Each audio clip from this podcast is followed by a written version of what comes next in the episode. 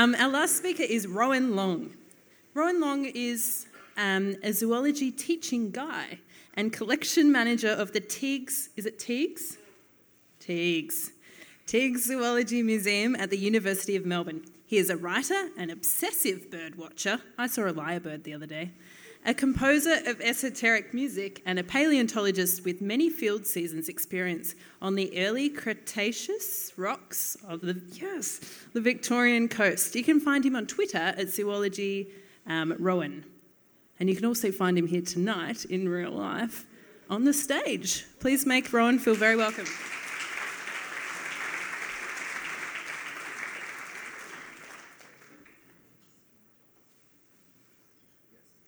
Hello. Uh, I'm very excited to be here in this very, very pretty room. Um, I'd like to talk to you tonight about paleontology. Um, yeah, all right. Um, so, paleontology is a study of extinct life. Uh, and the most famous slash favorite group of extinct life that we can think of is. My partner said you would not participate if I threw it out there, and I'm very excited to see that you're on board. Yes, dinosaurs. So, I want to talk about dinosaurs, about dinosaur research, and about um, one man who was studying dinosaurs in the early 20th century. Now, in the early 20th century, dinosaur research was kind of crappy. Um, dinosaurs had been sort of defined as dinosaurs in the 1850s. A lot of cool stuff was done on them in the, uh, in the subsequent decades. But, but by early 20th century, sort of pre World War I, I know, things just got kind of boring people were sort of rehashing old ideas. They were reinforcing, you know, ideas that weren't really that exciting. Um, to give you some idea about this, in, in the United States, paleontology was dominated by a guy called Henry Fairfield Osborn, who was a huge fan of eugenics um, and enjoyed misinterpreting fossils to reinforce a narrative of white superiority. So, not like a really inspiring research environment. Um, into this scene strides a man from the wilds of Transylvania. I shit you not. Uh, with a fine mustache, a black velvet coat, the bearing of an aristocrat. His name is Franz Baron Nopcsa. Uh, I'm not a Transylvanian, I'm probably butchering my pronunciation as well, but he is Nopcsa to me. Um, he is, but Baron Nopcsa is not just a cool name, he's an actual baron. He's from an Austro Hungarian uh, aristocratic family. Um, Nopcsa was uh, introduced to dinosaurs at quite a young age. His, uh, his sister, when they were teenagers, found dinosaur fossils on one of their many estates. He, he got his hands on the fossils, he got very excited about it, and he obsessively studied dinosaurs for the rest of his life. Um, so, what is it about Nopcsa that brings me here today to talk to you, uh, you about him? Um, Nopcsa, at a time when things were quite boring, um, started to think about fossils in a way that people had not before him. He looked at fossils as if they were the remains of living, breathing animals. Now that might sound like an obvious thing, they're the remains of animals, but at the time people weren't really doing that. They were, you know, maybe picking them off a, a shelf in their museum and, and, looking at them out of context like they're just dusty old bones. Nopcsa wanted to look at these animals as if they were real animals, as if they were animals that interacted with other members of their species, if they interacted with other completely different animals, the way they interacted with their environment. It's an approach that we now call uh, paleobiology. Um, so while his contemporaries were busy designing racist museum dioramas and getting sucked in by the Piltdown Man hoax, Nopcsa was coming up with ideas that were so far ahead of their time, uh, people didn't really know what to do with them. Um, and I'd like to show you, uh, talk to you about a, a, case study which I think sums up how insightful this, this man was and how sort of brilliant he was.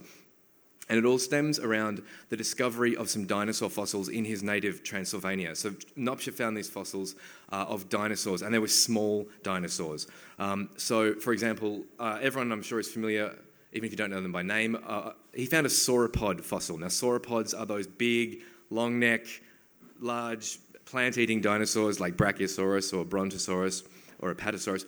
Um, he found one of them, and, and we think of them as being giant animals. Uh, Transylvanian sauropod was about the size of a large horse, so very small as far as sauropods go.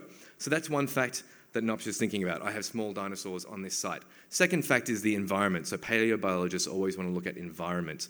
And the geology of a lot of Europe in that area uh, was made up of rocks which were created from sediments from deep ocean. Um, so that, that whole area um, during this, this period of the, of the dinosaur era covered in a big sea. Um, and, and was a very good geologist. Uh, he knew this. He, he, knew the area very well, and he knew detailed um, geological maps of the area. So, these are the facts he's got to work with. He had a few other facts as well, but these are the facts I want to focus on. Small dinosaurs, big ocean. What does that mean, if it means anything at all? Um, Nopcsa put forward a, a hypothesis, a completely unique hypothesis, and he said, okay, what we're seeing here is uh, a big island. So we've got this big island in the middle of a big ocean, and on the big island in the middle of the big ocean, there is small dinosaurs. Um, yeah, uh, not that exciting, but he, he, was, he said what, why they're small is because uh, on, an, on an island, you have limited resources. On the mainland, you want more food, you want more space, you go and get it. It's continuous. On an island, uh, your resources are very clearly limited, and it's resulting in animals that have become dwarfs. He, proposed dwarf island dinosaurs. Um, now, that might sound a bit weird to you. It sounded very weird to his contemporaries as well. Um, and I mean, even as I'm talking, I can tell what you're thinking. You're thinking, Rohan, uh, small dinosaurs? Yeah, I'm pretty sure I've seen small dinosaurs. I think they're called baby dinosaurs. Um, now, firstly, I don't like your tone. And secondly, uh, Nopcsa did think of that. And so he thought, how can I prove that these are fully grown dinosaurs? Because otherwise the theory doesn't really kind of work. Um, and he invented an entirely new technique uh, where he took some bones of his dinosaurs. Now, he didn't have you know, like on TV, when you know what paleontologists do, where they walk up to a fully articulated skeleton and they dust it off with like a, a brush? Fiction. This never ever happens. You find like one bone if you're lucky. Um, so he had a, he didn't have, he had a good collection of bones, but not not everything he wanted. So he had to he had to wring as much information out of the, the material he had. Um, so he took these bones, he chopped them up, and, and took tiny thin slices of those bones and looked at them under a microscope. And it's not, it's not a perfect analogy, but it's quite similar to counting tree rings. So he was looking at the internal microscopic structure of these bones, looking at those patterns, um, and he was trying to work out if he could see if these were adult animals or, or baby animals. Now, unfortunately, he was not able to, uh, although he, he sort of refined this technique, he wasn't able to apply it to his dwarf island dinosaurs. But other people uh, subsequently did, and they found out that he was absolutely correct. Um, they were adult dinosaurs, they were dwarves, and they were living on an island. Um, so, just incredible insight that this man had. Not only that, uh, but this doesn't just apply to obscure Transylvanian fossil dinosaurs. This is a rule that applies to all life on islands. This is a fundamental truth of the way life behaves uh, evolution behaves on islands. Um, so, for example, you may not know this, but I'm utterly thrilled to bring this to your attention. There used to be uh, dwarf elephants on the islands in the Mediterranean. So, places like Crete, Sicily, Malta, there used to be tiny little elephants uh, hanging around there a few million years ago. They had evolved from, uh, you know, like large elephants from the mainland. Uh, found themselves isolated on islands and evolved towards small size. There were dwarf emus uh, on King Island, between here and Tasmania, on Kangaroo Island. Exactly the same principle, exactly the same principle as the elephants, and exactly the same principle as Nopcsa's dwarf dinosaurs. So this guy was able to deduce this, this uh, incredible um, sort of rule, the island rule it's called these days, um, by looking at a few Transylvanian dinosaurs. So just amazing insight, amazing genius. So why haven't we heard of Baron uh, Franz Baron Nopcsa today? Why, why isn't there a big budget movie of this guy's life? Um, I'm not really sure. Uh, I think to some extent it was he was extremely unconventional. I think everyone who's here tonight has talked about people who are really unconventional, um, and, and Nopcsa was the same. He, I could do an entire, I could do a series of talks of how insane this guy's life was. Um, he was a spy during World War One. He was obsessed with Albania. Um, he probably knew more about Albania than any person in history. Um, and although he was a, a, foppish aristocrat, he would go off to the, the mountains of Albania and hang with the mountain tribes until he looked like an Albanian peasant, and then would just come back months later and saunter into the, the salons so he would hang out with his aristocrat friends, uh, and just as if nothing had happened.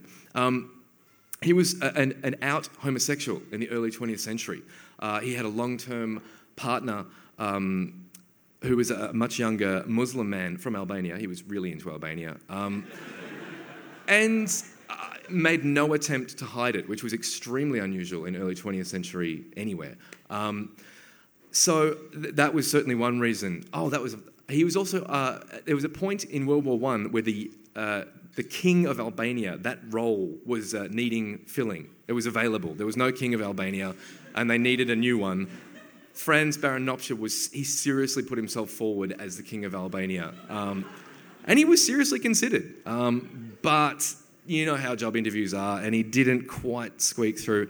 Um, he had, so I'm, I'm going to go over time here, but I just, he, he, I just want to tell you this. He was thinking, uh, he was thinking of marrying a rich American. That was his idea. He's like, Albania doesn't have much money. I'm completely gay, but if I marry an, an American woman with lots of money, you know, that'll bankroll the whole operation.